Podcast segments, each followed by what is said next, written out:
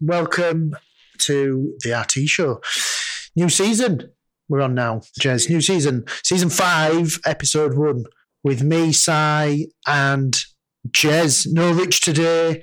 He um, he's got work commitments, so we're doing it as a duo. We'll miss him and his insights, but he'll be back. The He- show must go on, as they say. the show must go. The show must go on. Yeah, um, there's always a song in it, Jez, somewhere. Yeah. So today we're going to discuss um, something that's going on at the moment. Big sporting event over in Australia, New Zealand, the Women's FIFA World Cup. England, obviously, been labelled as one of the fa- favourites after the Euro 2022 win last year. Understandably, you would you know you would you would be seen as one of the favourites, but I I, I I hate that for England in football because years gone by, years and years gone by, when the men's football team were you know labelled as one of the favourites when it wasn't justified. Yeah. many times.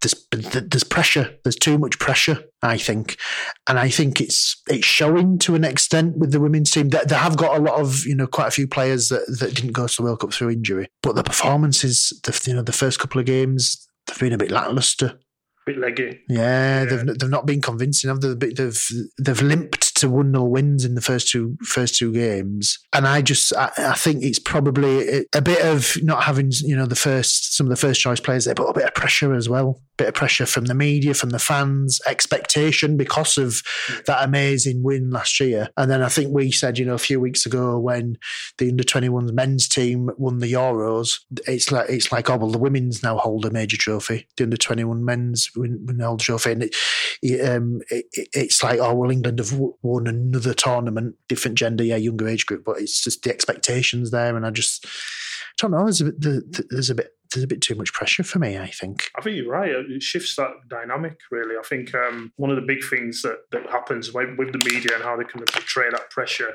is that they'll put like, the favourite players in the tabloids for England and say, here to take it home, etc. And that immediately puts pressure on them because they, they look at all social media and all the, the spiel on the news, in the papers about what their expectations are. But I know they try and block that out because it's, it's, it's important for them to just focus on their game at the same time. But it is difficult. They're in obviously Australia, New Zealand to, to compete at the tournament. There's a lot of other countries there who are strong favourites to win, likes of Brazil, the USA, who are very much competitive. They've always been like that. Mhm. Um, they just know how to win and convincingly know how to do it. Um, and they've been there before, finals. They've, they've done it, bought the t-shirt really. So it's a big it's a big challenge for England. It'd be interesting because we've had a lot of players injured. Beth Mead obviously had a cruciate knee injury. There's another player recently who just got injured. Again, it looks quite serious. This was in the England game earlier today, uh, and it makes me think that might be a bit of a cause to the win for squad depth. Key players losing those, uh, it's really important to have your key players in the big moments. Um, So Mhm. it'd be interesting to see other players that come in can they fulfil those roles and bring the same impact on the team as those previous players were having. But it's it's all about expectation, really, rising to the occasion. But I know they lost the captain, was it Leah Williamson? Mm. um, who was there for thick and thin. You know, I mean, carried the trophy last year, and she was obviously out for the whole season, more or less, the knee injury. But again, her presence isn't there to kind of rally the troops, bring them through. So it'd be about your other players really in that team, yeah, to kind of take them forward and see where they go get to really. Mm. Mm. It does give the other players chance, like you said, and Lauren James Yeah. took that chance against Denmark, scored scored the goal, the winning goal, a really good goal from you know, good strike. Of course, she's the sister of um, Reece James. Reece James plays Reece for Chelsea, Yeah, um, so f- football's in in the blood. Mhm. And injuries, as we said before, it does give other players a chance. So you might you, they've lost that experience, which would you know they- they've still got the experienced players there, but they've lost some experienced players to injury, but which you miss. But then it does give new blood a Yeah. chance, um, and at some point, you know, new blood has to come in and and you know to try and get used to that pressure. Yeah, yeah. So Get the start of the tournament is someone who comes in Yeah. England, someone who's unknown. They like Lauren, you know, what I mean, the James. yeah, um, and hopefully see, you know, I mean, she, that might help her make her mark now. She feels more confident, might go into the next game, a bit more of a spring in a step to say, okay, I've scored, scored in the previous game, I can do it again and make make even more of a statement that there's other players here. But yeah, hopefully the likes of Lucy Bronze and others that are there can really uh, help the younger players Mm. bed in. It'd be interesting to see because I know there's tough, there's tougher challenges ahead. You've got your hosts who are always strong. 'cause Obviously, you've got the crowd in front of them, uh, like Australia, New Zealand, and they'll be the ones to watch out for come kind of the, the knockout stages, which are always the harder ones when it comes round to that. When it gets the penalties, obviously, you've got big home crowds against you. Let's hope it doesn't get to penalties for England. Yeah, Oh. and, uh, we've, we've seen how it goes already with penalties um, as such. And yeah, I mean, uh, like I said, USA are there, Brazil. There's always those chances that teams who have got players who are reaching the end of their careers as well and potentially retiring after. So it's their last tournament, Mm, wrapping up for U- USA. yeah, she's a Um, major Marta player. Brazil, yeah. Brazil who's, who's 37. It's their last time. But For them, it's that like a moment they're never going to get back again. Mm, Um, so for them, they'll want to do rally their younger players to make sure that they're, they're there to win it and have a Mhm. memory and it's everlasting really for them. And it could be, you know, I, I've bemoaned, you know, the lackluster performances, but teams don't want to peak too soon anyway in a tournament. So you first, you've obviously got to win the first couple of games because there's only three games and you've got to get out of the group into knockout stages. Yeah. You don't want to peak too soon. No, if do enough to win, England have done enough to get those two 1 0 wins. So maybe it is that, that they don't, you know, they're just doing what they need to do and then, you know, they'll, they'll yeah. put the foot on the gas when they need to in the knockout stages, hopefully. And if you remember when England, the men's team, obviously we we, we had our you know I mean World Cup, we got knocked out. Was it the semis? Hmm. Was it quarters? Quart, was it quarter? Yeah. by I France. think it, was, yeah. But those they were making it look easy. Do you remember? The, was it the quarters of? I think it was. Forgotten now. Forgotten now. Yeah. Seems that long ago. Seems that long ago now, but Oh, I remember I remember convincingly at the time that they were beating teams quite easily in the knock in the early stages. Yeah. And then when it came to your, your bigger teams, do you know what I mean? You're getting found out because you've done all all that scoring goals and stuff against the likes of Iran. Do you know what I mean? And beating them by four or five nil. But you know what I mean? You could easily convincingly beat them maybe one two nil.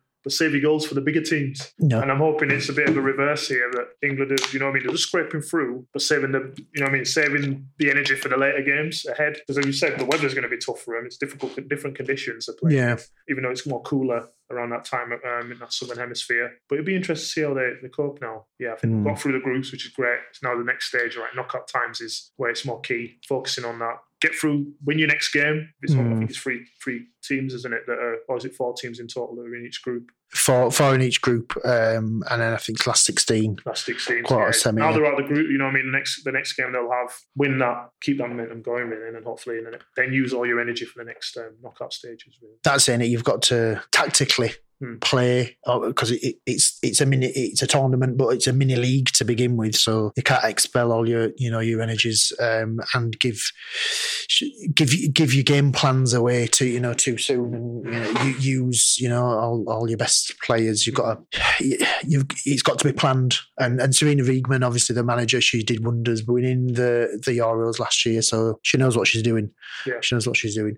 Did you, know- did you notice the one thing they've introduced for the referees, the open mic? They've got an open mic now when they're talking. The referees have, Uh, which is ex, like amplified to the crowd. Yeah. Oh, So I noticed it when yeah, not the player when they had the VR, the um, check uh, VAR check for the, the obviously a penalty or a Mm. goal that's maybe disallowed, but they need to check it again on offside. They'd go to obviously they open the mic up so the crowd can hear that, and I think that's helped a lot. Um, bring a bit to more understand entertainment and understanding. the decisions, uh, yeah. the, dis- the decisions. I'm hoping to bring that into the men's game, so it looks like they're trialing it now with a view to bringing it in the men's game in future.